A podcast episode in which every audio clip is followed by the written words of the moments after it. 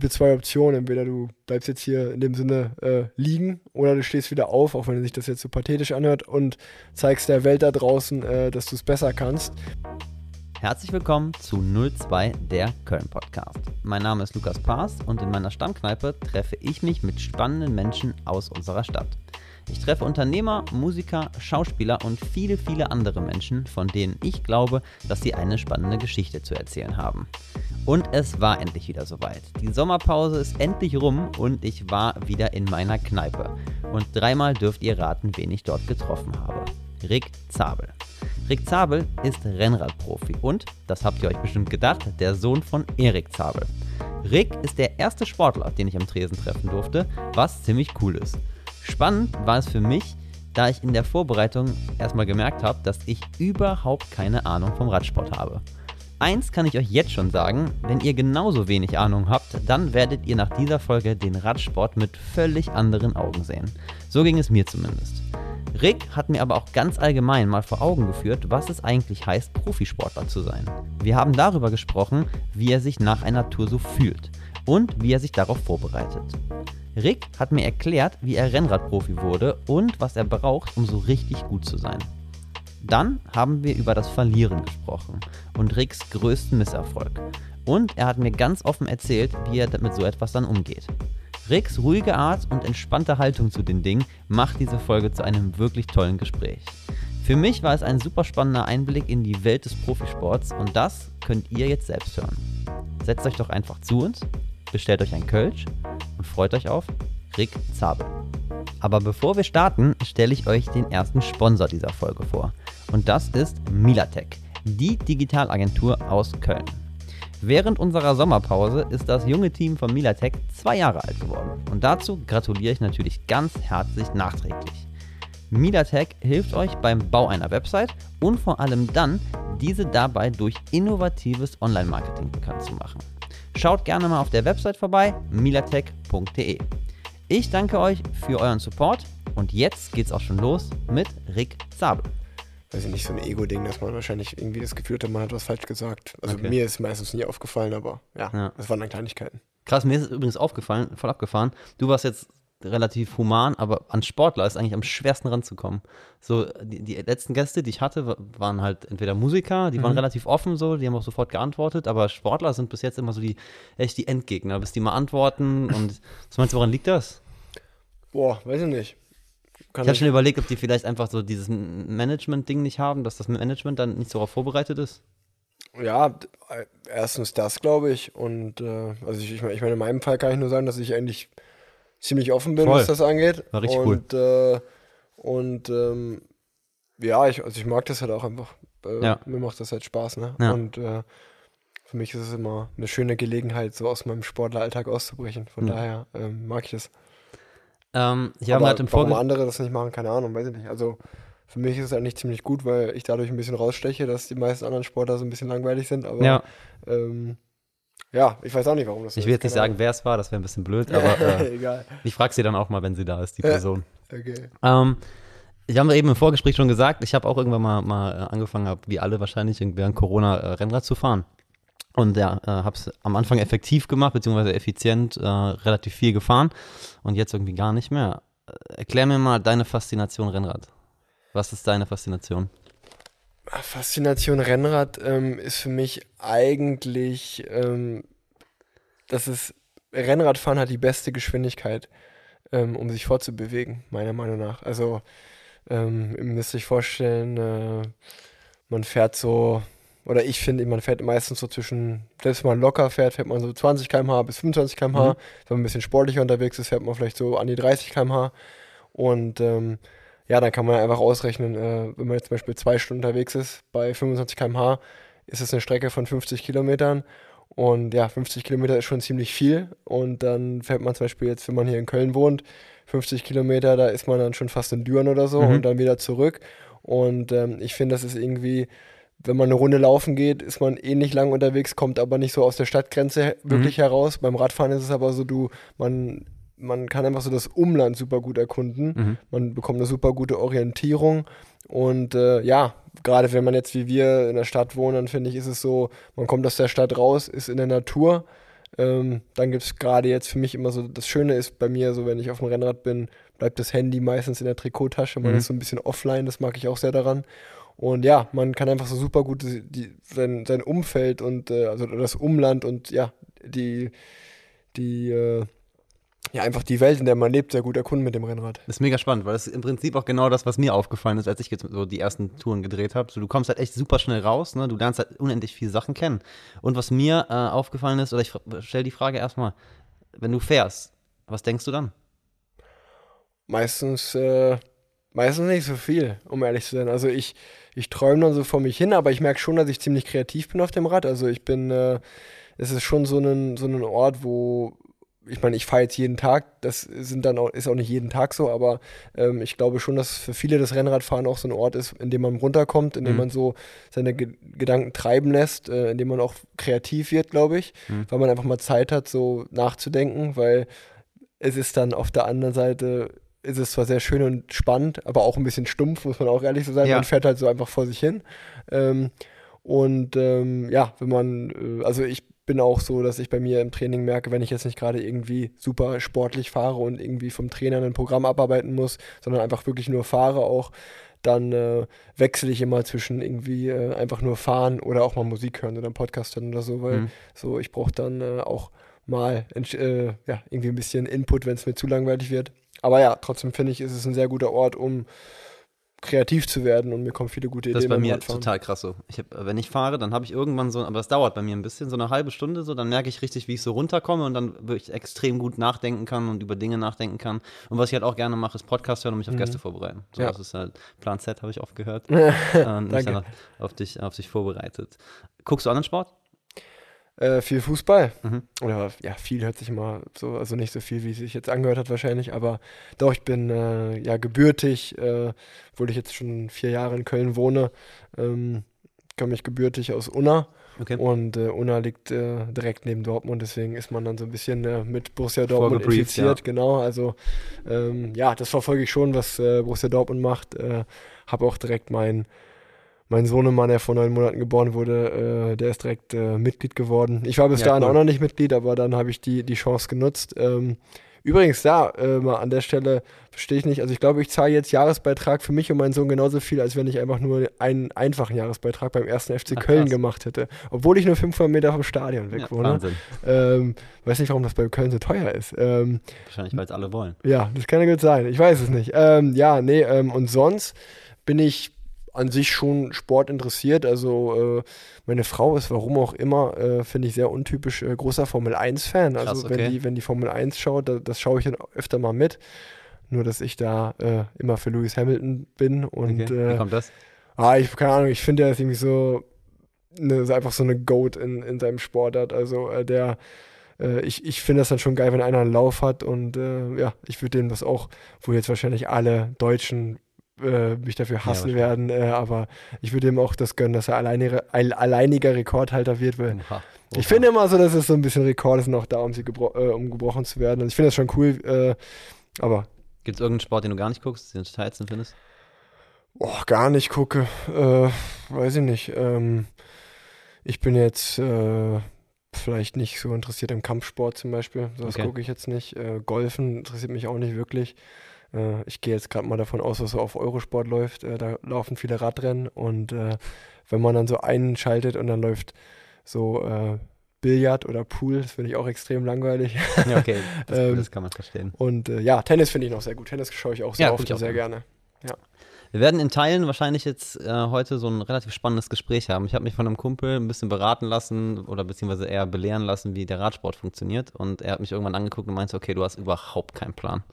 Und ich habe wirklich überhaupt keinen Plan. Was meinst du, wie vielen Leuten geht das so? Vielen. Ich glaube, das ist ein bisschen die Faszination äh, am Radsport. Die Leute, die durchsteigen, die finden es extrem geil und werden Hardcore-Fans. Aber die meisten kommen nicht so weit und sind deswegen keine Fans. Ja, also ich habe es jetzt echt probiert. Ich habe mir super, es gibt ein super YouTube-Video, äh, wo einfach die Tour de France mal erklärt wird. Allein das war schon so, so, so unfassbar Mhm. kompliziert. Und ähm, ja, da, da muss man erstmal durchsteigen. Ähm, lass uns mal, du kommst gerade aus Norwegen zurück, beziehungsweise vor ein paar Tagen, ne? Wie lange ist es her? Genau, äh, Sonntag ging es zu Ende, Montag bin ich zurückgekommen, heute ist Freitag. Was machst du nach so einem, nach so einem Trip, nach so einer Tour? Wenn du jetzt wieder ankommst in Köln? Äh, witzigerweise, das erste, was ich gemacht habe, war Radfahren. Aber ähm, Weil du musst oder weil du willst? ähm, weil ich, weil ich will, weil ich äh, lange im Flugzeug saß und dann noch, äh, ich bin in Brüssel damals äh, gelandet äh, und dann halt noch zwei, zwei, dreieinhalb, äh, zweieinhalb Stunden im Auto gewesen. Ähm, und dann habe ich äh, einen Freund von mir angerufen. Das ist das Gute, ähm, dass die viele Freunde von mir drehen dann Feierabendrunden um die Uhrzeit Mhm. abends und äh, meistens trainiere ich morgens und fahre deswegen alleine oder mit Trainingskollegen, die halt auch professionell Rad fahren. Ähm, ja, aber abends fahren eigentlich dann meistens meine Freunde und äh, ja, mit dem hatte ich mich verabredet schon und habe gesagt, ey, ich denke mal, ich will da Rad fahren, äh, fährst du eine Runde und dann sind wir einfach zusammen abends irgendwie eineinhalb Stunden zusammen gerollt, äh, war, war ganz Wie angenehm. viele Kilometer fährt man da so? In dem Fall waren es 40 Kilometer ähm, mit einem mit einem mit einem Zwischenstopp in der in der Kölsch-Bar, weil der war großer Borussia Mönchengladbach-Fan und Okay. äh, die haben gespielt an dem Abend. Da habe ich dann noch zwei Kölsch getrunken und bin dann dann nach Hause gefahren, äh, weil ich natürlich auch am allerersten Abend äh, dann auch bei Ja, der klar. Familie sein wollte. Okay, ja. Ähm, ja, aber sonst, was mache ich? Also, ähm, das war eigentlich eher untypisch, würde ich sagen, dass ich, dass ich direkt wieder aufs Rad springe. Also gerade Nach der Tour de France hast du das wahrscheinlich nicht gemacht. Genau, da bin ich zwei, drei Tage gar nicht gefahren. Und ähm, nee, also eigentlich versuche ich wirklich dann das zu machen, was ich, was ich nicht oft oder was ich nicht mache, wenn ich unterwegs bin. Das heißt, irgendwie so würde ich so, ich fahre in die City, ich trinke einen Kaffee, ich esse einen Döner oder Okay. ich gehe irgendwo was essen mit meiner Frau und ähm, ich lasse einfach so, ja, diese, diese Stadt-Vibes oder was auch Mhm. immer, also dieses normale Leben eigentlich auf mich einwirken. Ich, ich finde das immer dann schön, wenn ich so wieder ins normale Leben eintauchen Mhm. kann äh, und so aus dieser Radsport-Bubble rauskomme. Und ähm, ja, das ist eigentlich so mein, was ich, was ich am liebsten mache. Ich stelle mir das so ein bisschen vor, ich war jetzt im Urlaub, wir waren in Schweden und so ein bisschen im Wald, abseits von allen. Ich stelle mir das so ein bisschen ähnlich vor, als wir zurück nach Köln kommen, war das auch erstmal so, boah, Stadt, Stadt und merkst du körperliche Anstrengung? Also merkst du, ge gehen wir mal zur Tour de France, das ist so das allerkrasseste, 21 Tage, die merkst du? Oder 21 Total, Tage. klar. Wo Also merkst man- du das? So, jetzt mal wirklich pragmatisch. Oh, jetzt bei diesem, in diesem Jahr ist mir zum Beispiel extrem aufgefallen, dass so nach zehn Tagen nach Paris, also als das Rennen zu Ende gegangen ist, nach zehn Tagen war das erste Mal, dass ich mich beim Training wieder so gefühlt habe, dass ich gesagt habe, so, okay, ich glaube, heute könnte ich wieder ein Radrennen fahren. Ähm, also, das heißt einfach, man ist so, man ist sehr müde, einfach allgemein, so eine, man hat so eine Müdigkeit drin, oder habe ich zumindest. Ähm, ich mache dann gefühlt äh, jeden Tag erstmal Mittagsschlaf Mhm. auch. Nach den, nach den kleinsten Sachen bin ich erstmal geplättet, lege mich auf die Couch. Ähm, ja, und habe einfach nicht so ein hohes Energielevel. Also bin brauche einfach mehr Ruhe. Wie lange Ähm, geht das so? Ja, jetzt, wie gesagt, in diesem Fall war das, war das so eineinhalb Wochen so, bis ich Krass, mich dann okay. wieder, bis ich mich dann wieder normal gefühlt habe. Ähm, ja, es, man kann es vielleicht so ein bisschen beschreiben, wie man, als wenn man so eine leichte Erkältung vielleicht hat, dass man sich einfach so ein bisschen äh, schwach fühlt. Ähm, aber sonst, ich meine, das ist der körperliche Aspekt. Ähm, was extrem krass ist, ist eigentlich so auch ähm, sich wieder einzugliedern in dem, in dem normalen, Normalen Leben. Alltag, also, ja. Man, man, also ihr müsst euch vorstellen, wenn ich, äh, wenn ich bei der Tour de France bin, äh, dann man muss eigentlich, eigentlich kann man sein Gehirn abgeben, so. Also man ist wirklich Sportler durch und durch und man kriegt einfach so jeden Abend äh, eine eine E-Mail mit dem, mit dem Tagesplan für den nächsten Tag, wo drin Krass. steht so, okay, von dann bis dann ist Frühstück, dann stellt ihr den Koffer vor die Tür, der wird dann abgeholt von einem, von einem Pfleger des Teams äh, und äh, ja, der wird dann halt weggepackt, das heißt, man muss eigentlich nur seinen Koffer packen und wieder rausstellen. Dann und dann ist Abfahrt, Krass. dann beginnt die Etappe, dann ist die Etappe zu Ende, dann kriegt man direkt einen, irgendwie so einen Recovery-Shake in die Hand, äh, dann fährt man, wird man mit dem Bus ins nächste Hotel gefahren, dann sagt der Masseur, okay, äh, in Zehn Minuten. zehn. Minuten hast du Massage, dann weißt du, dann ist Abendessen und dann legt man sich eigentlich ins Bett und äh, hat mal ein, zwei Stunden für sich, bis man schlafen geht und es wieder von vorne losgeht. Das heißt, wenn man so ins normale Leben zurückkommt, ist es auf einmal so, wie, ich muss mir selber Frühstück machen, ich Okay. muss mir selber Essen holen äh, und einfach alles so. Also auch zum Beispiel dieses Jahr in der Tour war es so, dass ich halt, egal was für Anfragen kamen, Mails, Nachrichten, dass ich so gesagt habe, so ja, ich bin dafür gerade nicht erreichbar, so ich Ja. melde mich dann äh, dann und dann, habe mir das aufgeschrieben in, meinen, in meine Notizen und habe mich dann halt so gefühlt dann diesen Berg abgearbeitet, nachdem ich dann Wie ist das, wenn du dann hier bist? Wie viel, wie, wie, wie viel Prozent des Tages sind dann nicht selbstbestimmt? Das heißt, du kriegst ja bestimmt auch Auflagen, mach das, ernähr dich so, fahr dahin oder trainier das. Ähm, oh, eigentlich, wenn ich, wenn ich ehrlich bin, äh, führe ich zwei komplett verschiedene Leben. Also wenn ich, wenn ich in Köln bin, dann äh, habe ich gar keine Auflagen. Also ähm, man muss sich vorstellen, dass wahrscheinlich, wenn man im aktuellen Radsport super erfolgreich sein will, sollte ich so leben, dann sollte ich super krass auf meine Ernährung achten Mhm. und dann sollte ich wahrscheinlich auch gar nicht in Köln sein, sondern sollte ich irgendwo auf einen äh, nach Teneriffa fliegen auf dem Vulkan und äh, im Höhentrainingslager direkt wieder sein. So, mhm. das wäre so der, der, ähm, der optimale Profisportler wär, wäre so. Aber dann, äh, ja, dann wäre ich auch ein Roboter und kein Mensch mehr. Und also ich kann das, ich kann das einfach nicht, äh, dass ich dass ich nur für den Sport lebe. Ich brauche einfach so, um diesen Sport lange zu betreiben und lange im Business dabei sein zu wollen, brauche ich einfach dieses, diesen Mix aus End- und Anspannung. Und die, ja, die Entspannung ist, äh, wenn ich zu Hause bin. Und dann muss ich halt auch mal, also ich habe, man hat natürlich als Sportler einen gewissen Anspruch an sich selber, mhm. den, den habe ich definitiv auch. Ähm, aber ja, wenn ich zu Hause bin, dann achte ich nicht super krass auf meine Ernährung. War dir das von Anfang an klar, als du den Sport begonnen hast, dass du das nicht so exzessiv betreiben wirst? Ah, das hat sich einfach im Laufe der Jahre verändert, wenn ich ehrlich bin. Also ich muss sagen, so in dem, also ist zumindest mein Gefühl, ähm, in dem äh, oder in den Jahren, wo ich mit Radsport angefangen habe und wie ich mit dem Radsport groß geworden bin und wie ich mit dem Radsport sozialisiert wurde, war das wirklich eigentlich immer ein Sport, wo eher gesagt wurde, ey, wir verbrennen so viel Kalorien und wir fahren so viel Rad, da kann man auch essen und trinken, was man will. Mhm. Und man hat auch mal, wenn morgen eine Flachetappe ist, äh, als Beispiel, dann kann man heute Abend auch mal rausgehen länger und noch mal, äh, mal schauen, was los ist in der Stadt, so als Beispiel. Und das war immer so ein Aspekt, also auch so, wie man sich vielleicht den Fußball der 80er vorstellt, so um jetzt auch mhm, Leute okay. mit, mit abzuholen. Zigaretten, ähm, genau, ja, so, so, ja. so ähnlich war es auch. Und das war ich, das war eigentlich das, was ich immer sehr cool fand am Sport. Mhm. Und mittlerweile äh, hat sich das so verändert, dass es halt wirklich einfach ein, um, ja, ein Hochleistungssport geworden ist, Voll. wo halt, wo es halt um Ernährungspläne geht, wo es halt darum geht, wie ist die Schlafqualität, wie lang schläfst du, wann gehst du ins Bett, all solche Dinge. Aber um ehrlich zu sein, äh, glaube ich, schlage ich mich ganz gut so auch noch, äh, sag ich mal, mit meiner Erfahrung äh, und mit meinem Oldschool-System, wie ich es nenne, ähm, ja, und, und äh, ich, ich werde mich auch nicht mehr ändern. Also die, die jungen Fahrer, äh, die, die werden einfach anders groß und mhm. die können das, aber ich kann es einfach nicht von meinem Kopf, weil ähm, ich dann den Spaß an der Sache verlieren würde. Du hast gerade das Schlafen angesprochen. Bist du jemand, der vor so einem Wettkampf, vor so einer Tour gut schlafen kann? Ja, mittlerweile ja. Also ich äh, war sicherlich äh, als jüngerer Sportler, was total normal ist, äh, sehr nervös vor dem ersten Profirennen, vor dem ersten großen Rennen, für das, was, oder wenn man sich was vorgenommen hatte. Ähm, aber mittlerweile hat man, glaube ich, so, ich meine, ich bin jetzt in meiner achten Profisaison. Ähm, ja, dann äh, lernt man so ein bisschen mit dem, mit der Nervosität oder dem Druck umzugehen. Und es wird auch so ein Stück weit normal, dass man so diesen Druck hat und man gewöhnt sich daran, äh, auch wenn das vielleicht banal klingt. Aber ja, man, äh, man, man lernt einfach damit umzugehen und äh, das ist, glaube ich, so ein, so ein Tick Erfahrung und man, man freut sich sicherlich immer, wenn man gute Rennen hat und was gut klappt. Aber man weiß auch nach ein paar Jahren einfach so, hey, äh, es, äh, es kann auch immer mal was schief laufen oder es gibt ja. auch immer mal schlechte Rennen. Und dann war ich als junger Sportler sehr enttäuscht darüber. Und mittlerweile ist man immer noch enttäuscht, aber man hakt das eigentlich viel schneller ab und kann wieder nach vorne. Da kommen wir gleich noch zu, das finde ich nämlich so interessant.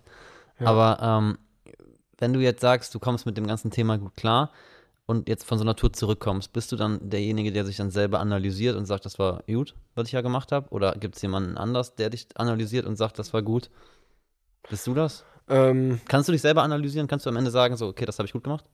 Ich glaube, ich bin schon sehr äh, ein bisschen parteiisch in meiner Analyse, um, Für dich. um, ja, um, okay. um, um, um da ehrlich zu sein. Also ich denke mal, jemand von außen wird mich immer härter kritisieren, als ich das vielleicht selber tun würde. Mhm. Was aber auch einfach daran liegt, dass ich natürlich äh, mein Leben in meinen Augen sehe oder durch meine Augen sehe.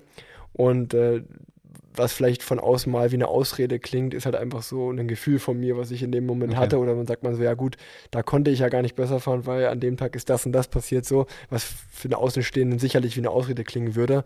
Aber ja, wenn man es selber durchlebt hat und man, also ich sage immer, oder meine Devise ist eigentlich so, wenn ich für mich weiß, ich habe mein Bestes gegeben und äh, da ging nicht mehr, dann, äh, dann kann ich damit gut leben. Und äh, okay. es gibt aber auch die Tage sicherlich, wo ich ehrlich zu mir selber bin und weiß, okay, da habe ich nix. nicht alles gegeben oder da war ich nicht on point konzentriert, was auch immer, ähm, dann, bin, dann bin ich sicherlich enttäuscht. Aber wenn ich zum Beispiel jetzt, wenn man jetzt dieses Jahr die Tour de France anschaut, ähm, waren sicherlich, äh, sag ich mal, die Ziele, die man vorab ausgegeben hatte, andere, wie man in der Realität mhm. vielleicht erreicht hat. Mhm. Aber äh, ja, wenn man das Rennen gefahren ist und äh, ja, das so live am eigenen Körper gespürt hat, wie hoch das Niveau war und äh, was, was im Rahmen seiner Möglichkeit war. Also bei mir war es, ich habe mein Bestes gegeben und mehr ging nicht, deswegen Voll. war ich zufrieden, fertig. Das finde ich super spannend, weil ich, ich habe mir natürlich super viele Sachen über dich durchgelesen und wenn man das so liest, und gar keine Ahnung von dem Sport hat, dann hat man so ein bisschen das Gefühl, dass Rennradfahren allgemein sehr vom Scheitern geprägt ist. Ne? Also ja. entweder Verletzung, man kann die Etappe nicht zu Ende fahren, dann kann man sein Ziel nicht erreichen, muss man abbrechen, ist man zu langsam, dann darf man nicht mehr weiterfahren. Also es ist irgendwie hört sich das schon heftig an, dass es teilweise sehr vom Scheitern geprägt ist. Ja. Wird man darauf vorbereitet, dass man sagt, okay, man kann mit Scheitern besser umgehen?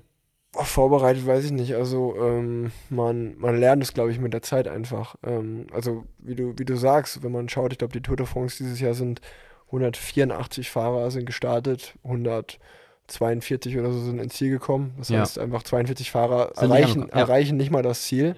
Ja. Ähm, und äh, das ist, äh, ja, sind fast 25 Prozent im Endeffekt, ist ein Viertel.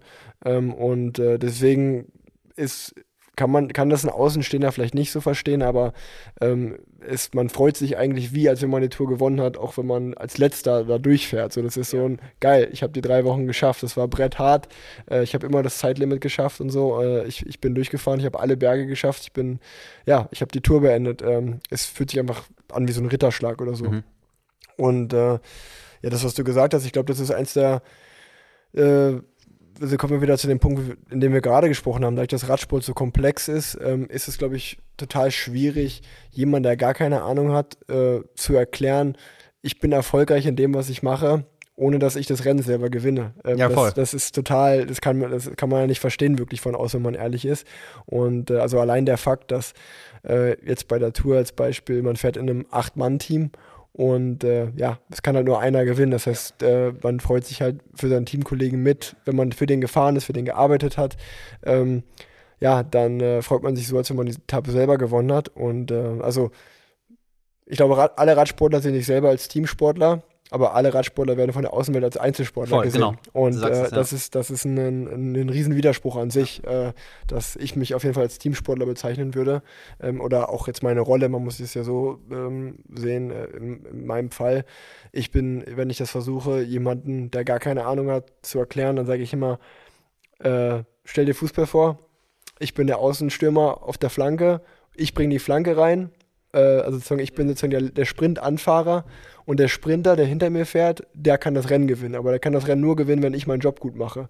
Und ähm, aber im Endeffekt, wenn er dann das Tor schießt, hat der halt, also der hat das Rennen gewonnen dann, der hat den Ruhm eigentlich für sich alleine, ähm, der hat den Erfolg für sich.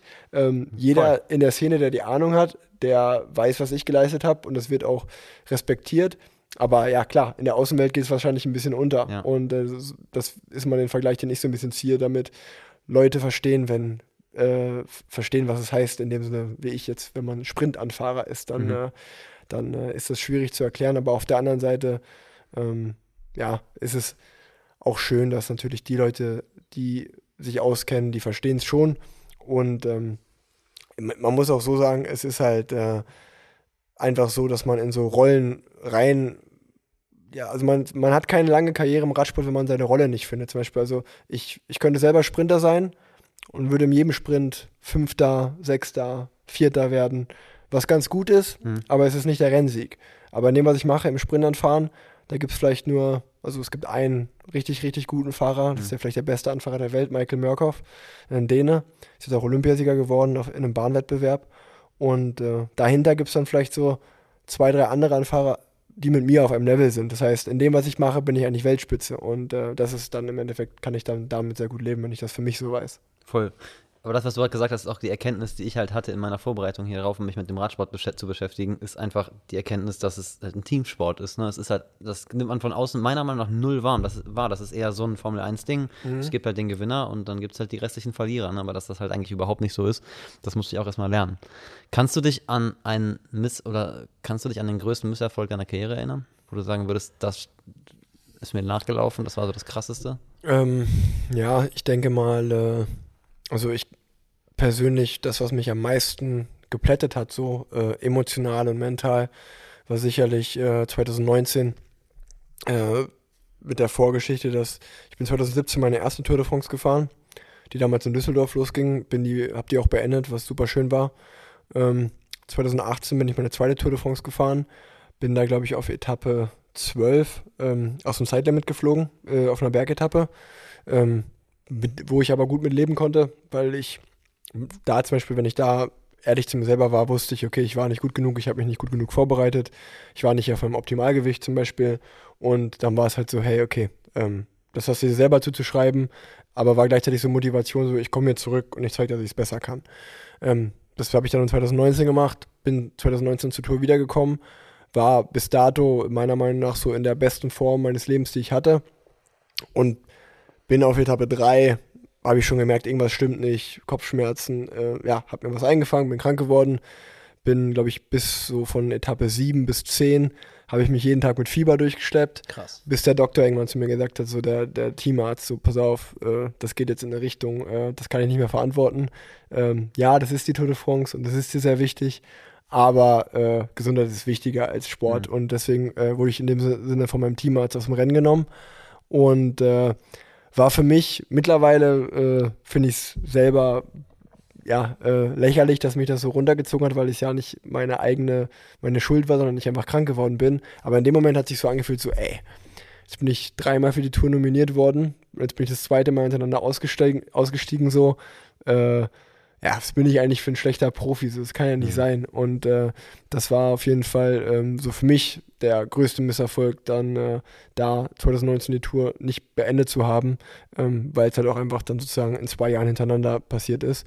Und das war zum Beispiel auch definitiv was, an dem ich äh, länger zu knabbern hatte, mental davon wegzukommen. Wie lange nimmst du sowas mit? Boah, das hat wirklich länger gedauert, vier, sechs Wochen. Ähm, und das war auch zum Beispiel das erste Mal, wo ich ähm, äh, wo ich äh, mit hier in Köln äh, mich mit dem Olympiastützpunkt äh, in Verbindung gesetzt habe und äh, angefangen habe mit einer Mentaltrainerin äh, Ach, zusammenzuarbeiten. Das ist bis dato war das nie wirklich ein Thema für mich. Aber, Aber diese Organisation habt ihr dann schon. Ja. Das heißt, ihr könnt dann schon auf sowas zurückgreifen, auf Hilfe, wenn. Ja, also in dem Fall war das so, dass ich das, dass ich in einem alten, also mein Team hat keinen Mentaltrainer, keine Mentaltrainerin jetzt an Bord.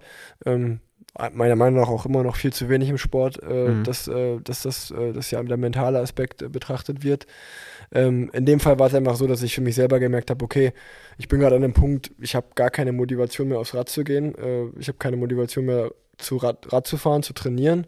Ich bin unglücklich mit mir und meinem Leben gerade und ähm, ja, also ich sag mal, das äh, ging schon in also wenn man meine Frau fragt, würde man würde die sagen, es ging also definitiv in depressive Züge. Krass. Und äh, das hat mich schon irgendwie einfach extrem runtergezogen. Und äh, da, aber ich habe relativ schnell für mich selber erkannt, dass ich gesagt habe, so, ey, das, das bin ich eigentlich gar nicht, so, so super schlecht drauf und ähm, alles negativ sehen und äh, so dieses, ey, das hat ja keinen Sinn mehr, so ein bisschen, das ist jetzt auch übertrieben, es war ja nur ein Rad drin. Ähm, aber um da wieder rauszukommen oder irgendwie um neue Motivation zu schöpfen, ähm, muss ich was tun. Und äh, ja, bin dann äh, mit, hab dann angefangen äh, mit Grit, na, äh, sehr, da habe ich viel zu verdanken, glaube ich, äh, weil ich ja mit der ähm, viel an meiner mentalen Stärke gearbeitet habe. Und wie äh, sieht so eine Arbeit aus? Sorry, wenn ich unterbreche. Oh, man, es ist, man kann es, glaube ich, ähnlich, also mit, ich weiß nicht, wie es bei anderen Mentaltrainern oder Mentaltrainerinnen läuft, aber ähm, bei Grit war es definitiv so, dass ähm, ist ähnlich wie eine Therapie, glaube ich, sah. Also man hat erstmal angefangen, über das Problem zu sprechen, was ist denn überhaupt passiert, äh, warum bist du jetzt zu mir gekommen, äh, dass man das erstmal so aufgeklärt hat. Und dann äh, äh, war sie, ja, hat sie eigentlich einfach mein Selbstvertrauen wieder aufgepäppelt mit äh, einfachen Sachen wie, ich muss, ich kann mich an eine Sache extrem erinnern, die super viel bei mir gemacht hat, war, dass ich einen Zeitstrahl aufmalen sollte, auf so ein, auf so ein ja, großes ähm, wie sagt man so, ein Flipchart, Flipchart ja. Mhm. genau, auf der Flipchart. Und äh, dann hat sie gesagt, okay, mach mal einen großen Zeitstrahl. Dann, dann, schreibst du jetzt ganz links hin, wann hast du angefangen mit Radfahren. Ganz rechts schreibst du hin, ähm, das ist der Ist-Stand, wo bist du jetzt? Und jetzt schreib mal auf, so was waren Punkte, die dich äh, bewegt haben. Wann okay. war dein erster Profisieg? Wann bist du Profi geworden? Deine erste Tour? Äh, deutscher Meistertitel? Was auch immer. Und dann hat man das alles so aufgeschrieben. Und dann habe ich mir das so, habe ich Abstand genommen, habe mir das so angeschaut und habe mir gedacht, eigentlich brauchst du gar nicht enttäuscht sein, eigentlich kannst du stolz auf dich sein. Schau mal, du bist irgendwie schon so lange dabei, Voll. du hast schon das geschafft, du hast schon das geschafft. Und das war so ein Punkt, so hey, äh, wo ich dann auch erkannt habe, so hey, das ist jetzt gerade, äh, das war jetzt ein, eine Niederlage, ähm, aber es gibt jetzt zwei Optionen. Entweder du bleibst jetzt hier in dem Sinne äh, liegen oder du stehst wieder auf, auch wenn sich das jetzt so pathetisch anhört und zeigst der Welt da draußen, äh, dass du es besser kannst. Ja. Oder zeigst es dir selber, weil das ist auch so ein Ding im Nachhinein, dass ich mir denke, okay, das hat, glaube ich, niemand wirklich gejuckt, außer dich selber. Mhm. Ähm, das ist aber auch einfach so ein Ding, dass man natürlich alles auf sich selber projiziert ähm, und äh, ja, das gar nicht der Fall ist. Aber ja, ähm, das war auf jeden Fall äh, eine große Lektion, die ich gelernt habe. Ähm, und ich glaube, das war super wichtig für mich, weil ich seitdem wieder mit viel mehr Spaß an der Sache bin und ähm, ja, auch alles, also mental extrem daran gereift bin. Also ich bin jetzt im Nachhinein sehr glücklich, dass das passiert ist, weil ich glaube, ich fürs Leben darauf sehr viel gelernt habe. Glaubst du, andere Profisportler machen das? Ich denke mal an den Fußball, ne? Da hast du teilweise ja auch brutale Rückschläge, Mhm. wo, wo, wo ich mir auch denke, gerade so, keine Ahnung, Elfmeterschießen, verkackst den letzten Elfer, was auch immer. Ja. Ich, Glaubst du, ich, die haben sowas? Ich glaube, es kommt immer mehr. Ähm, genau wie, also ich glaube, Mentaltraining äh, hat, äh, ist, kann Wunder bewirken und ist super Mhm. wichtig. Also der, wenn der Kopf nicht mitspielt, dann kannst du die beste Form der Welt haben. Ähm, dann dann wird es nicht laufen. Dem, dementsprechend äh, kann ich nur hoffen und äh, ja, wünsche mir auch, dass es mehr und mehr jetzt Einzug erhält äh, in die Sportwelt. Ähm, aber genau wie im allgemeinen Leben, ich glaube, also ich habe zumindest das Gefühl, dass ja auch im allgemeinen Leben über äh, äh, Depression oder die allgemein, dass man genau, Therapien in, genau. in Anspruch nimmt, allgemein, dass man irgendwie, keine Ahnung, Meditation, allein schon das Thema, ich glaube, wenn, wir- Ja. wenn wir jetzt nochmal zehn Jahre zurückspulen, wäre das Thema Meditation einfach lächelnd abgenickt worden, ne? voll, Und voll. jetzt sind wir, glaube ich, da angekommen, dass man über Apps spricht, dass man Ja. sagt, okay, man macht das und dass es halt überhaupt keinen, irgendwie, überhaupt keinen Grund, darüber nicht zu reden gibt. Ja. Ja, dass einfach ernst genommen wird. Also Voll. ich meine, genauso, das das ist so, das ist auch so banal. Also ich kann mich auch damals an meine, an meine Situation erinnern. Äh, das ist so blöd, wenn man einen gebrochenen Arm hat, dann zeigt man so den Gips und alle sagen so, ah ja, okay, der hat das, das sehe ich. ja. Aber wenn man sagt, mir geht's mental nicht gut, dann ist es so ein bisschen so, ach, die Mimose, hab dich mal nicht so. Dann wird, das oft, dann wird das oft so abgetan. Schlaf Und, dich mal äh, richtig aus oder Genau, ja. und dann, äh, dann äh, das wird halt oft äh, nicht ernst genommen. Ähm, und ja, äh, ist halt schön, wenn das äh, jetzt in Zukunft sich ändert und das halt einfach ja, ernst genommen wird, weil ich glaube, dass der mentale Zustand oder ja, die das Gehirn, ich weiß nicht, was man, oder die Seele, Ja, die, die Seele Seele, äh, ja, ja. die Seele äh, ist, glaube ich, äh, vielleicht sogar äh, das Wichtigste. Ähm, und ja, da, da sollte man sich genauso drum kümmern wie um deine allgemeine Form. Voll, und das ist, glaube ich, auch echt ein wichtiges Thema und ich finde das auch echt gut, dass das jetzt so in der Mitte der Gesellschaft echt angekommen Ja. ist. Wir machen eine kurze Pause. Und diese Pause will ich gerne nutzen, um euch einen weiteren Sponsor vorzustellen. Und dieser ist heute das Autohaus Jakob Fleischhauer in Köln-Porz. Das Autohaus Jakob Fleischhauer ist seit vielen, vielen Jahren im Kölner Stadtbild bekannt. Und deshalb freue ich mich ganz besonders, hier ein richtig kölsches Original als Sponsor gewonnen zu haben. Bei Jakob Fleischhauer in Köln-Porz findet ihr die Marken Volkswagen, Audi und Skoda. Und wie ihr wisst, mag ich am liebsten Sponsoren, mit denen ich selber zu tun hatte. Und das ist auch hier so. Mein erster und auch der aktuelle Firmenwagen kommen von Fleischhauer Köln-Porz. Und so kann ich natürlich über meine ganz eigenen Erfahrungen sprechen. Alle Verkäufer waren extrem hilfsbereit und super kompetent. Was ich auch genial finde, das Autohaus Jakob Fleischhauer hat einen riesigen Lagerbestand. Und so kann man sich nicht nur viele Autos direkt anschauen, sondern muss auch nicht ewig lang auf sein Auto warten. Und auch preislich habe ich überhaupt nicht zu meckern. Denn die günstigste Leasingrate habe ich auch hier bekommen. Also, wenn ihr auf der Suche nach einem neuen Auto seid, dann schaut doch einfach mal bei Fleischhauer in Köln-Porz vorbei. Das Gute ist, ihr müsst euch vorher nicht auf eine Marke festlegen, sondern könnt ganz gemütlich durch die drei Ausstellungen schlendern. Die kompetenten Mitarbeiter helfen euch sicher sehr, sehr gern. Also, auf in die Frankfurter Straße 665 bis 675 in 51145 Köln oder ihr macht direkt einen Termin per Mail verkauf-ports at fleischhauer.com. Und ich danke für das tolle Sponsoring. Lass uns mal so ein bisschen äh, an den Start deiner Rennradkarriere gehen.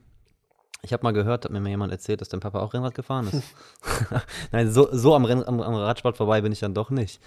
Kannst du dich daran erinnern, wann du das Feuer Rennrad erkannt hast? Ähm, ja, als ich, als ich angefangen habe.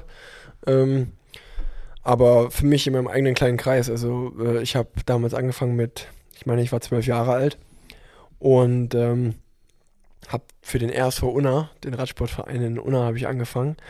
Und äh, mich, mich hat äh, total was auch mit, heute noch so die Rad-Community ausmacht, das hat mich auch damals gecatcht. Also wie ich in so einem wie ich in dem Verein aufgenommen wurde, ähm, dass ich, äh, ich habe mich ja, ja, ich habe mich einfach äh, gut aufgenommen gefühlt, dass ich dazugehöre und ähm, mir hat es total viel Spaß gemacht, mit Gleichaltrigen äh, in meinem Alter äh, Rad zu fahren.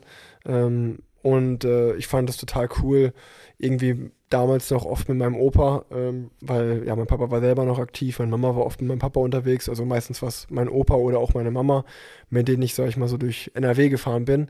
Und dann war meistens so, so, man muss sich vorstellen, so ab Ende März, Anfang April bis vielleicht so Oktober, war dann so, ähm, bis auf eine kleine Sommerpause, äh, war eigentlich an jedem Wochenende waren irgendwelche Rennen in NRW, ähm, so Kriterium, also so Rundstreckenrennen. Mhm. Das mu muss man sich so vorstellen, dass es vielleicht irgendwie so eine 1, 2 Kilometer Runde gibt und dann fährt man da halt 10, 15 Runden drauf und äh, ja, äh, fährt halt gegen seine Kontrahenten. Mhm. Und da, da hat es mich so gepackt, ähm, was, ähm, also wahrscheinlich wird man sich vorstellen, dass, es, dass ich irgendwie bei der Tour als Fan dabei stand bei meinem Papa oder so.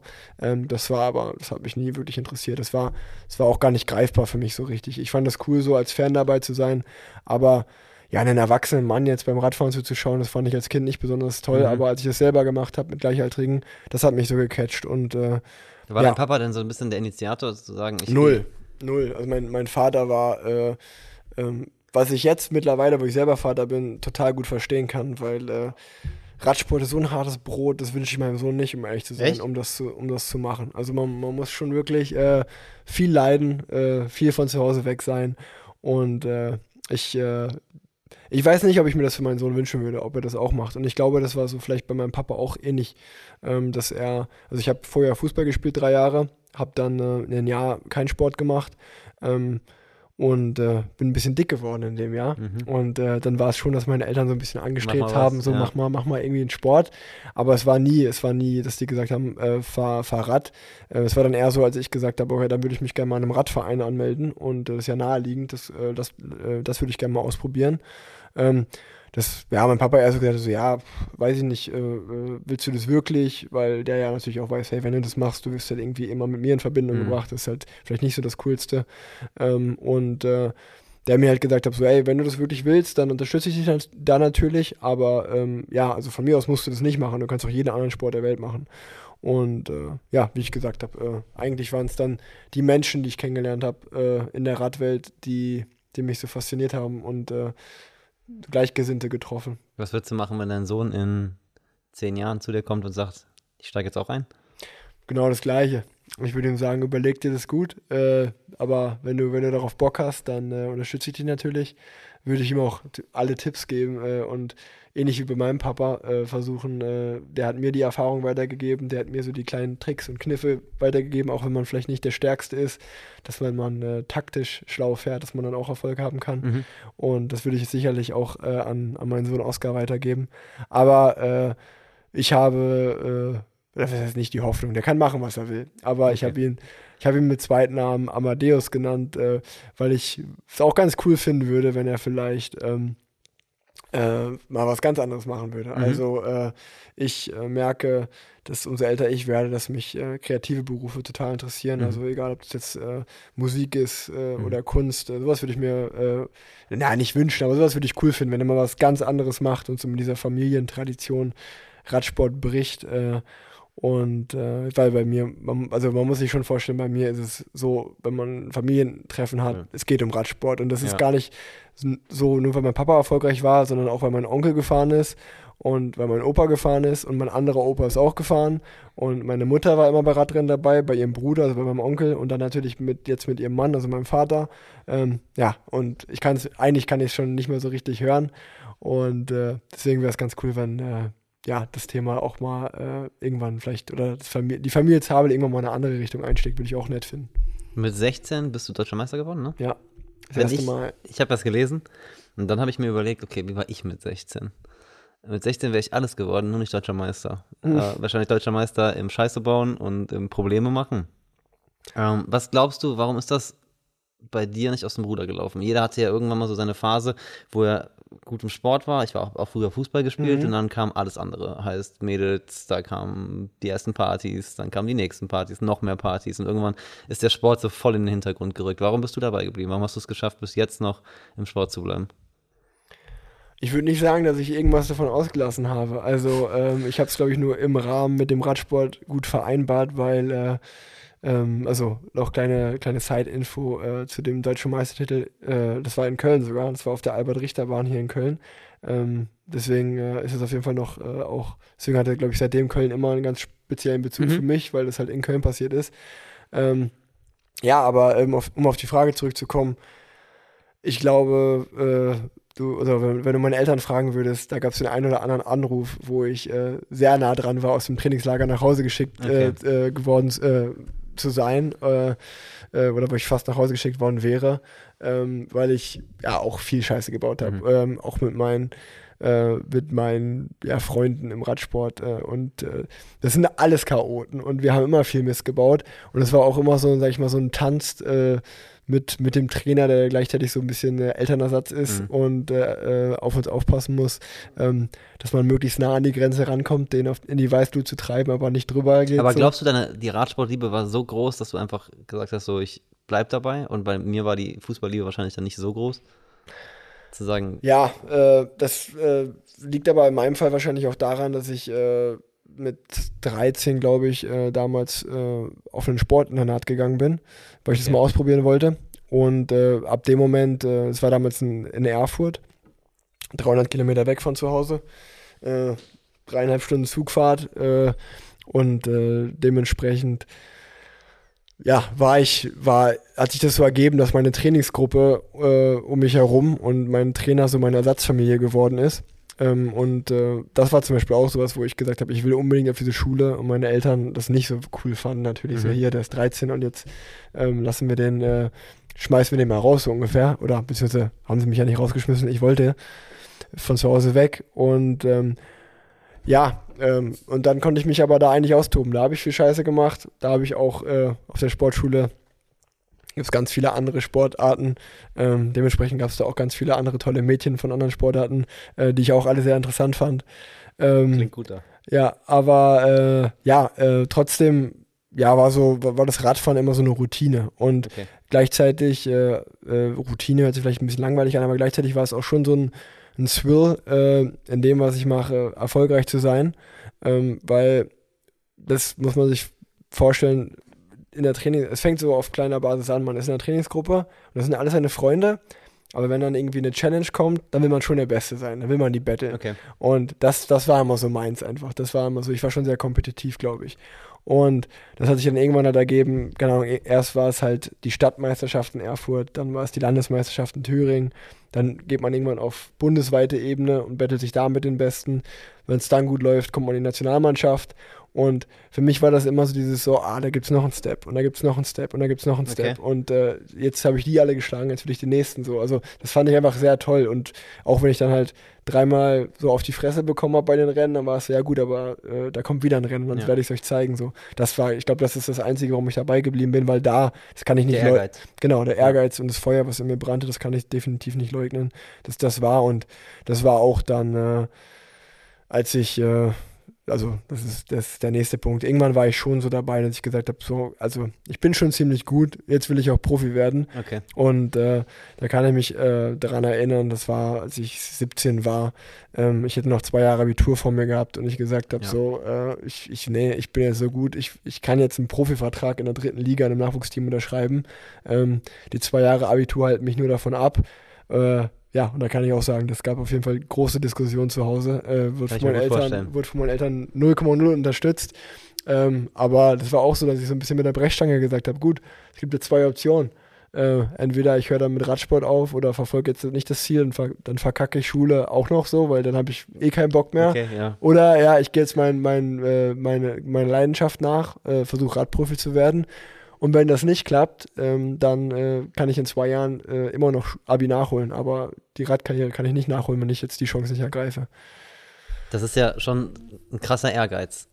Hast Ja. du das bei anderen auch? Äh, Fällt mir gerade ein. Ich habe Freunde, wo ich einfach denke, okay, du hast irgendwas in dir, was du gut kannst und dann kommt von, von dieser Person sowas wie, ja, ich mach, ich mach das so als Hobby zum Beispiel. Und ich denke mir immer, mach doch mal was aus dir. So, du kannst, du kannst das schaffen, du kannst Gas geben. Hast du das bei anderen auch? Hast du das auch schon mal gehabt, dass du, dass du denkst, okay, so, gib mal Gas? Voll, voll oft, voll oft. Also ich sehe auch ganz oft Talente in Menschen. Ähm, Ja. Und gerade gerade Menschen, die man natürlich gerne hat. Ähm, und dann versucht man die irgendwie zu ihrem Glück zu zwingen Ja, oder genau. die zu belabern. So, hey, Was meistens nie klappt. das. Und weil es klappt halt einfach nicht, weil wenn es nicht von einem selber kommt und man es nicht Ja, selber doch. will, dann, dann hat es halt auch keinen Sinn so. Und äh, ja, man, man, ich glaube, so ein bisschen Ehrgeiz muss man haben und so ein bisschen Hasseln muss man halt auch immer, damit das irgendwie klappt und Ja. das Glück erzwingen. Ähm, das, das gehört sicherlich dazu. Ja, ich glaube auch. Lass uns mal zum Training gehen. Ja, Wenn du jetzt trainierst für die Tour de France, ich bleibe jetzt einfach mal bei der Ja. Tour de France, weil das für mich das gängigste. das kennt jeder, ja. Genau. Ähm, wenn du jetzt anfängst zu trainieren, trainierst du, um zu gewinnen? Nur Äh. mental, im Kopf. Also jetzt nicht, um, ob das realistisch ist, sondern Nee, um zu gewinnen nicht, würde ich sagen. Ähm, ich, ich trainiere, um, um besser zu werden als gestern. So, so, so würde ich sagen. das Also, heißt, du trittst im Prinzip gegen dich selber an. ja, also ich, ich ich trainiere, äh, um, wenn ich ehrlich bin, einfach nur, ähm, damit ich ja, damit ich zum Wettkampf komme und nicht abgehangen werde. Das ist so das, äh, das Erste, äh, weil ich Angst habe davor, äh, Abgehangen heißt von, von den, von den Mitstreitern, Okay. dass die einfach schneller fahren und man Okay. nicht im Feld bleiben kann als Beispiel oder die halt eine, einfach was abziehen. aber sehr realistisch ist, weil irgendjemand wird ja schon erfahren. Sicherlich, äh, aber, aber trotzdem, äh, wenn 200 Leute starten und äh, ich werde erst als 60. abgegangen und 140 Fahrer vor mir, dann war ich, bin ich nicht als Erster abgegangen worden. Okay. Und ja, da, das ist so, äh, so ist das. Man, man, man hat natürlich, äh, also mittlerweile ist Radsport schon so, dass man mit Daten ziemlich viel äh, festhalten kann. Und äh, es motiviert mich natürlich schon, wenn ich sprinte, als Beispiel zu sehen, okay, habe ich jetzt, wie weit bin ich weg von meinem meisten Power-Output, äh, den ich jemals gemacht habe. Ähm, und so eine Sachen. ne, Das, Mhm. das, das mo- motiviert mich schon.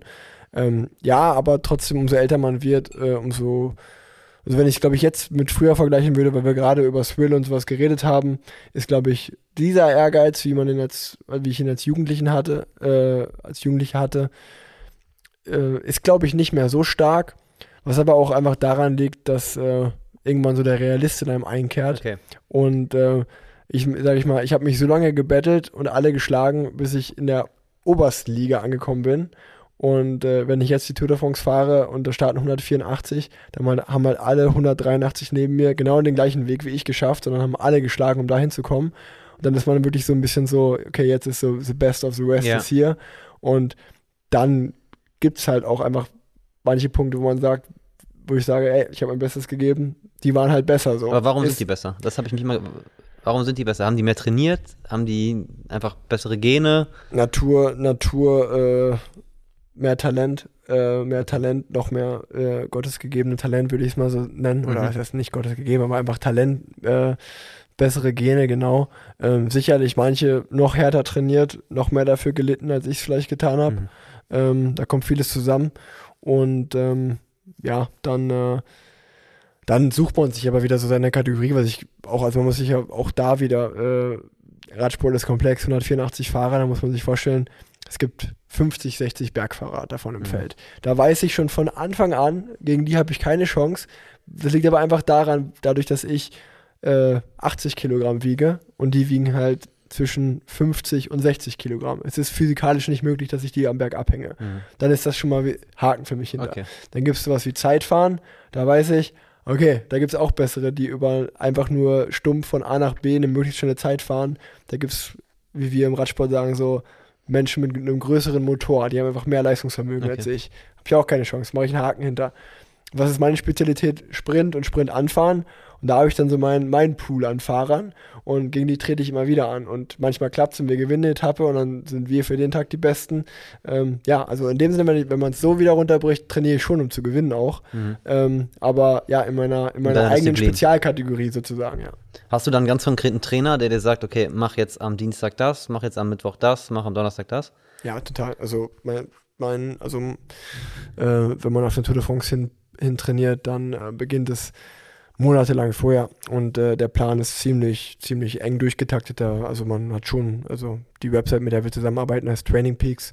Okay. Und da kann der Trainer einfach äh, Sehen, was du machst. sehen, was ich mache, aber schreibt auch den Trainingsplan rein, wo dann der Trainingsplan ist meistens so zwei Wochen vorher und dann kann ich ja zwei Wochen vorher genau sehen. Also es gibt, man unterscheidet dann zwischen der Gesamtdauer des Trainings, also ich sage jetzt mal hier heute vier Stunden Training, fünf Stunden Training ähm, und dann fügt er noch Intervalle ein, wo dann halt dabei spielt heute als Beispiel machst du diese Intervalle, machst du diese Intervall-Session, das ist dann auch alles ins Kleinste. Intervall heißt dann eine bestimmte Geschwindigkeit, bestimmte Intervall Wattzahl heißt genau, genau. Also äh, ein Intervall ist zum Beispiel, dass er dir sagt, du fährst äh, 10 Minuten mit 90 Umdrehungen äh, auf einer Wattzahl von 400. Okay, äh, das 400 Watt fährst du 10 Minuten und das machst, dann machst du drei Minuten Pause, dann machst du es nochmal und dann machst du fünf Okay. Minuten Pause und dann machst du acht Minuten die Wattzahl. So, Okay, das, heißt, das heißt, wenn, ich deine Runde bei Strava sehe, dann fährst du nicht um Block, sondern du fährst irgendwas ab, was dir, in den meisten Fällen, was dir vorgegeben wurde.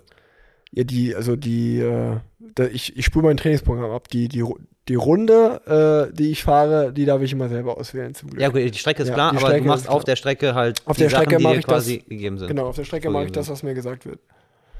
Krass. Aber auf der anderen Seite, das ist mir auch wieder so am Punkt, weil wir jetzt schon so viel Fußball vergleiche. Ähm, das Schöne äh, im Radprofileben ist, dass ich auf, egal wo ich wohnen will auf der Welt, ich kann wohnen, wo ich will. Also man muss sich vorstellen, auch ein Punkt, den viele nicht verstehen, wenn ich nach Bayern München wechsle, dann ist klar, Kannst ich muss nach München ziehen, Ja, um da kannst, meinen Sport zu machen. bleiben, ja. Äh, in meinem Team äh, gibt es 32 Fahrer aus 24 Nationalitäten, glaube ich. Ja, Und ähm, ja, wir, wir wohnen Nee. komplett über die Welt verteilt und jeder spult sein Trainingsprogramm ab. Und wir kommen immer nur für die Wettkämpfe, für die Rennen oder für Trainingslager zusammen. Ähm, sonst zu Hause lebt jeder sein eigenes Leben. Und ich sehe meine Teamkollegen nie. du sprichst gerade selber an. Im Radsport ist das auch, das war mir auch so ein, ich wusste, dass es Teams gibt, aber ich wusste auch nicht, dass dieses Wechseln so, so famos ist, also dass man wechselt. Warum wechselt man? Eine Sache, die ich mir vorstellen kann, ist Geld. Richtig, Geld, ähm, dann äh, einfach sportliche Ausrichtung. Also Teams verändern sich ja auch. Also es gibt sicherlich Jahre, da sagt ein Team, wir fahren, äh, unser Ziel ist es, ist die Gesamtwertung, also sprich, dass wir Platz 1 in der Tour de France belegen. Ähm, dann gibt es andere Teams, die sagen, unser Ziel, unser Ziel ist es, äh, das grüne Trikot für den besten Sprinter bei der Mhm. Tour de France zu gewinnen.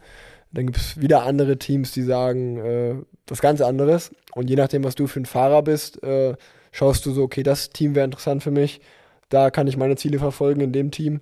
Ähm, und natürlich, ja klar, Geld. Und äh, wo, Schau, wo gibt es schaust du dir dann das Team an? Also guck, schreibst du dann eine Bewerbung oder kommen die auf dich zu? Oder Nee, wir haben, wir haben Agenten. Also Okay, wir das haben, heißt, wir haben Manager okay. ähm, und die, die loten das für einen aus, sag ich mal. Also die, die, der Manager spricht mit dir und sagt, okay, welches Team wäre für dich interessant? Dann klopfen die da ab, haben die Interesse aber du an sagst dir. schon, du sagst schon, ich möchte, das Team XY wäre für mich interessant. Richtig. Aber dann ist es auch immer wie überall auf dem Markt eine Sache von Angebot und Nachfrage. Ja, ja, klar, Nur weil ich okay. das Team interessant finde, heißt es nicht, dass, die- dass das Team mich interessant findet. Also ja, okay. es ist äh, schon auch oft so, dass man fünf Teams interessant findet.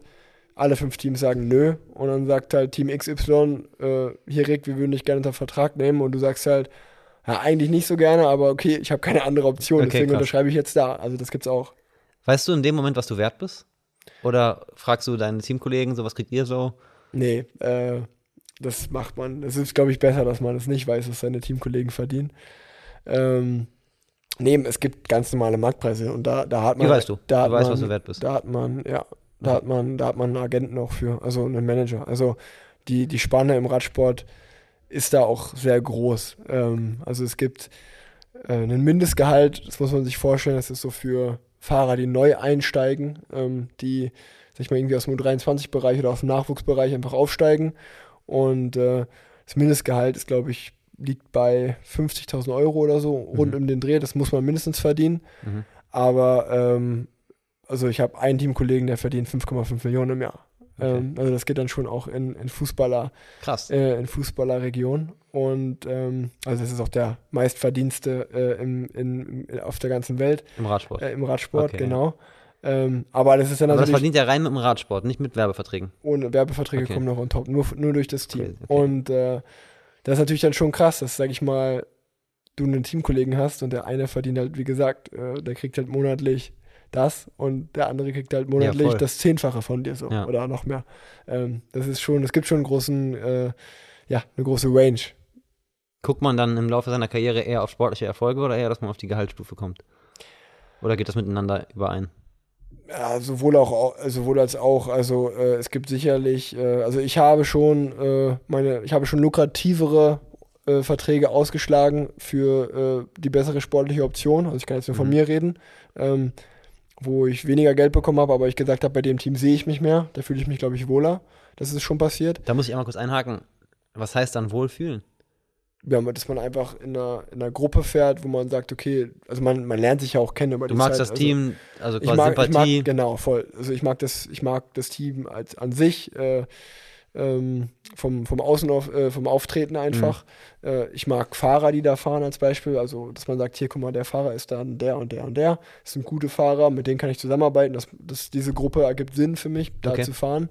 Sicherlich spielt das Material eine große Rolle. Also es gibt ah, schon okay. so ja, wie, wie bei der Formel 1 auch, dass man sagt, okay, ich fahre natürlich lieber mit einem Mercedes als jetzt vielleicht okay, mit, einem, Opel.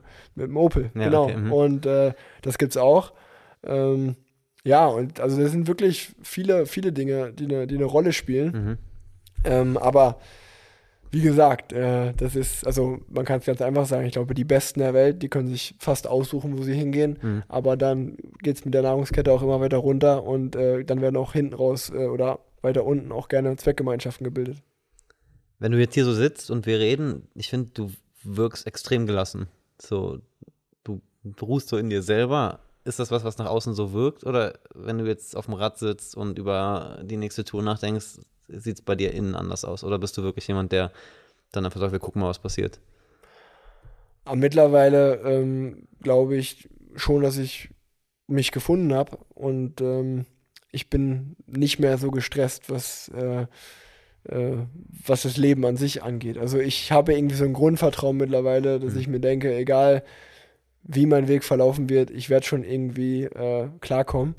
Und ähm, ja, also ich, ich weiß auch, bin total realistisch darin, dass ich weiß, dass ich äh, nicht ewig Radprofi sein mhm. werde. Ähm, und, äh, Baust du jetzt schon in deine Zukunft so?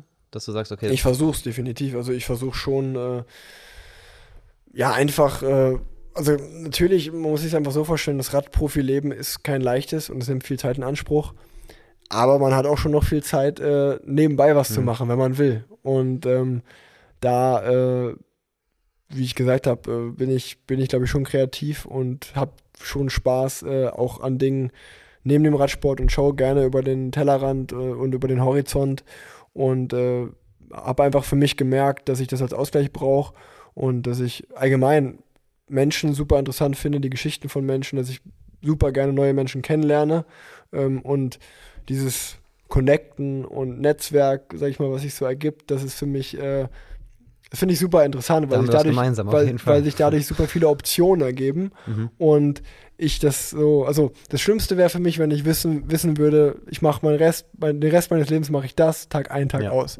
So dieses, dieses äh, so die, im Kopf zu wissen, hey, ich könnte jetzt auch komplett aufhören von einem auf den anderen Tag und es wird es, kein Jucken. Es wird sicherlich, ja, es wird erstens kein Jucken, außer mich, ähm, aber ähm, ich, ich könnte dann anfangen, versuchen, Karriere Nummer zwei aufzubauen mhm. oder Plan B zu machen. Mhm. Und das finde ich irgendwie so eine, einen beruhigenden Gedanken, mhm, dass, okay. dass, man, dass man so nicht von etwas abhängig ist. Und ich finde, wir leben auch in einer Zeit, wo du halt einfach alles sein kannst. Ne? Das sage ich halt, das sage ich halt auch vielen Freunden von mir. So, es gibt halt einfach keine Grenzen. So, wenn du darauf Bock hast, dann mach es einfach, probier es und es klappt meistens. Ne? Richtig. wenn du dich halt richtig reinhängst. Voll. Ich finde, wenn ich Bilder von dir gesehen habe oder Videos von dir gesehen habe irgendeiner Tour, du stichst so zwischen den Radfahrern extrem raus. Ich erinnere mich an eine Sequenz, ich glaube, das war sogar die Tour de France, bin mir nicht ganz sicher. Da fahrt ihr so eine Kurve und dann kommt Radfahrer 1, Radfahrer 2 und dich hat man einfach, ich, ich kenne dich ja auch nur von Instagram, dich sofort erkannt. Lange Haare, Tattoo, Tattoos. Ist das extra? Probierst du aus dieser, weil die, die ist ja schon relativ homogen, diese Masse, wenn, ich, wenn die Fahrer kommen. Voll, voll. Also, ähm, ja, es ist eigentlich mittlerweile eher so, dass ich jetzt dankend annehme, dass es so ist. Mhm. Es ist nicht so, dass ich absichtlich gesagt habe, äh, ich, ich will anders werden. Das hat sich so ergeben.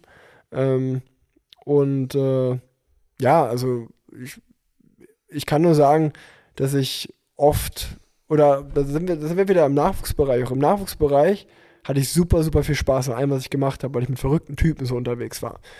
Umso professioneller es wird, umso äh, ja, höher du kommst, wenn du irgendwann in der World Tour angekommen bist, soll jetzt kein Diss gegen meine Mhm. Teamkollegen oder wen auch immer sein, aber dadurch, dass halt alle so super strict sind und Voll. ihre Wattwerte zählen äh, äh, und ja, so nach wie ein Roboter so ein bisschen leben, werden sie halt gleichzeitig auch so ein bisschen langweilig und es langweilt mich dann schon auch. Okay. Und also es gibt schon so ähm, Gespräche definitiv, so hast du keine Angst, wenn du da ein Tattoo stechen lässt, so du bist ja dann anders, so. Und ich Mhm. mir dann so denke, ja und, so, wenn ich da aber Lust drauf habe, also wenn der Grund ist, dass ich kein, dass das Team mich nicht nimmt, weil ich anders bin, dann will ich Ja. da eh nicht fahren. So. Also ähm, jeder sollte das sein, was er, was er sein will. Und ähm, aber es stimmt, was du sagst. Also ähm, da, da, das ist ein witziger Punkt zu meinem Papa zum Beispiel. Mein Papa hasst mein Bart. Mein Papa findet meine Tattoos sicherlich auch nicht cool und auch nicht meine Haare. Der akzeptiert das. Aber für den hat ein Rennfahrer, äh, muss rasiert sein, muss halt äh, kurze Haare haben und rasierte Beine und äh, muss halt allglatt auftreten so. Und äh, das ist, das ist so in seinem Weltbild, Ja. muss ein Radprofi halt so aussehen. Ja. Und äh, ja, in meinem Weltbild kann ein Radprofi aussehen, wie er will. Ist und das so ein bisschen deine Revolte? Vielleicht, vielleicht, sicherlich. Also ähm, mittlerweile verstehen mein Dad und ich uns ziemlich gut und äh, äh, akzeptieren uns beide gegenseitig äh, und lachen über vieles, was äh, passiert ist, aber es gab sicherlich ähm, auch, was ich gesagt habe, also er hat mir gesagt, wenn du es machst, dann mach's richtig. Und dieses in seinen Augen es richtig machen, war definitiv so, dass er an manchen Punkten ziemlich hart zu mir war ähm, und ich das nicht verstehen konnte. Und äh, ich sicherlich da auch mir dann oft gedacht habe, okay, wenn ich irgendwie werde in meinem Leben, niemals so wie du. Und Okay, ja. äh, das, das wird sicherlich eine Rolle da mitgespielt haben. Ähm, obwohl man auch, das ist ja auch so ein typischer Satz und das ist, stimmt in meinem Fall auch, dass wenn ich jetzt im Nachhinein sehe oder seine Beweggründe sehe, warum er das vielleicht so und so gemacht hat, kann ich das jetzt auch sogar nachvollziehen, aber als Jugendlicher halt gar nicht oder äh, als äh, wenn man ja pubertär ist. Ist das, wenn du jetzt gerade diesen Satz sagst, ist das das 2013 Doping? War das ein Streitgrund bei euch? Nee, das, das war kein Streitpunkt. Äh, das war sogar was, wo ich, äh, glaube ich, eher für ihn da war, Okay. äh, wo ich, wo ich gesagt habe, äh, du, pass auf, äh, die, die scheiße finden, finden dich scheiße, die dich gut finden, Mhm. finden dich gut. Ähm, ich als Sportler finde es natürlich super scheiße Hm. ähm, und äh, voll kacke für unseren Sport. Ähm, aber ja, ganz ehrlich, wer bin ich äh, jetzt als ein Fahrer, der in der sauberen Zeit fahren kann? Ist es für mich leicht, dich zu verurteilen. Voll. In einer Zeit, wo halt jeder gedopt hat. Ähm, Macht es halt sicherlich nicht besser, dass er gedopt hat, aber du, was soll ich dich jetzt da äh, irgendwie maßregeln? Das Recht habe ich nicht. Ähm, Hm. als Sportler der heutigen Zeit finde ich es natürlich immer noch äh, nicht gut und kannst nur verurteilen, aber trotzdem muss man so menschlich sein und sagen, es bleibt ja trotzdem mein Vater, ne? Und ich, ich, ich, ich liebe ihn trotzdem äh, als mein Vater und äh, ähm, habe ihn in den Arm genommen und unterstützt. Und äh, damals habe ich mitbekommen, was es heißt, einen Shitstorm zu bekommen Mhm. und alles. Äh, und äh, da hatte ich schon das Gefühl, dass er da auch eine starke Schulter gebraucht hat. Ähm, was ich, was ich meinte, wenn wir so mehr äh, gegeneinander waren, dann äh, war das einfach, das, liegt, also wenn ich meinen Vater beschreiben müsste, auch heute noch, der lebt Radsport Mhm. und das ist halt einfach sein Ding. Und das ist, wenn wir sagen, jeder kann das sein, was er will, er ist so ein Typ so, ich habe mit Radsport angefangen und ich werde auch mit Radsport sterben. Mhm. So, also der fährt auch heute noch jeden Tag Rad Mhm. und äh, als Beispiel, der ist halt in, seiner Let in seinem letzten Jahr ist der fast 50.000 Kilometer Rad gefahren. Unfassbar. Und dann sagt er also, schau mal, ich bin 50.000 Kilometer Rad gefahren, du bist jetzt auch Profi, warum fährst du nur die Hälfte von mir? Also, Okay, du krass, strengst ja. dich ja nicht ordentlich an, so, du kannst ja besser sein. Und wenn ich halt sage, ja, aber das ist halt mein Körper und ich bin auch nach 25 Kilometer, äh, nach 25.000 Kilometern total kaputt, dann Ja. du kannst mir nicht sagen, wie kaputt ich bin, das kann ich ja nur selber fühlen. Und also das meinte ich mehr, also dass wir Okay, halt so ja. da einfach äh, aus zwei verschiedenen Generationen kommen Ja. und äh, Trainingswissenschaften und so, so konträr bei uns beiden sind, dass das einfach ein Punkt ist, wo wir nie auf einen Nenner gekommen sind. Ja, aber das merke ich bei meinem Vater auch. Also je älter ich werde, umso mehr nähern wir uns an. Wir haben auch, auch unsere, unsere Probleme gehabt, aber ich glaube halt, das ist auch so ein Altersding, ne? dass Ja. man irgendwann ruhiger und gesettelter und ich merke und ich höre es auch immer wieder von meiner Freundin, ich ähnle meinem Vater immer mehr. Ich werde halt immer mehr zu meinem Vater. Aber ich glaube, das, das wird auch, das, das gehört einfach, glaube ich, dazu. Voll. Voll. Also ich, ich merke es leider auch, wenn jetzt, seitdem ich, seitdem ich Vater bin, dass so den Maßstab, den ich an mir anlege, den, ich lege einen ganz anderen Maßstab bei meinem Sohn an. Und der ist, also ich meine, der ist, der ist erst äh, äh, neun Monate, da Ja. gibt es auch keinen Maßstab anzulegen, aber das ist so, dadurch, dass ich, wie gesagt, so vielleicht äh, ein bisschen aus der Masse rausbreche, dann sage ich so zu, zu Leo, sage ich so, boah, ey, stell dir mal vor, so, der findet es total cool, einfach so einen Bürojob zu machen oder im Finanzamt zu arbeiten. Ey, den könnte ich überhaupt nicht ernst nehmen. Ist sowas Ja, sag ja, ich ja, halt so, so. ja. Also ich meine, das Ja. ist wahrscheinlich dasselbe, wie mein Vater zu mir gesagt hat, so, ey, wenn du Radprofi wirst, dann mach's richtig so. Ja. Und dann habe hab ich es in seinen Augen nicht richtig gemacht. Ja. Und dann sind wir aneinander geraten. Ja, Genauso könnte ich vielleicht mit meinem Sohn aneinander geraten, wenn er zu mir sagt, ey, hier, ich gehe zum Finanzamt, das ist Ja. mein Job, mega gut. Wo ich dann so sage, so, hä? So, Ja. leb doch Ja, ja, mal. so so meine ich das, ja. Du bist jetzt ja lange schon Sportler.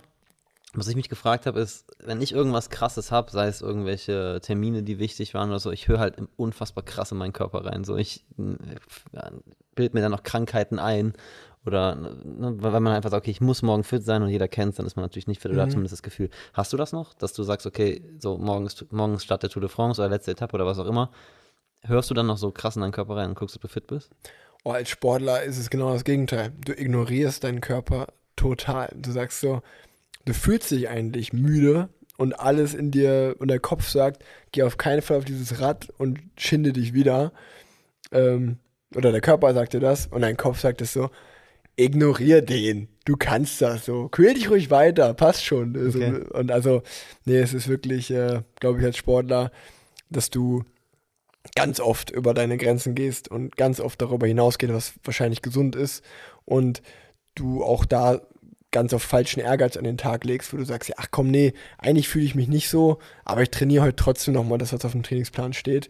Ähm, ja, ich glaube, als Sportler ist es so falscher Ehrgeiz eher. Also genau Merkst du jetzt mit 27 irgendwelche Gebrechen, wo du sagst, okay, die habe ich mir vom Sport geholt? Ich erinnere mich immer, wenn ich immer über Profisportler nachdenke, denke ich, denke ich immer an ein Bild von Toni Schumacher, wie er die Hände so in die Kamera hält und einfach kein Finger mehr gerade ist, weil einfach alles gebrochen, zehnmal kaputt war. Hast du jetzt schon irgendwelche, würdest du würdest sagen, du bist jetzt noch körperlich komplett fit? Ja, ähm, total. Also das Gute ist, dass Radsport ja eine sehr gelenkschonende Sportart Mhm. ist. Ähm, außer man stürzt schlimm, dann hat man natürlich irgendwas. Also äh, das, das wünscht man keinem. Ähm, aber ich wurde bis auf einmal ein gebrochenes Schlüsselbein bis jetzt, äh, konnte mich da, ähm, bin ich bis jetzt da ganz gut durchgekommen.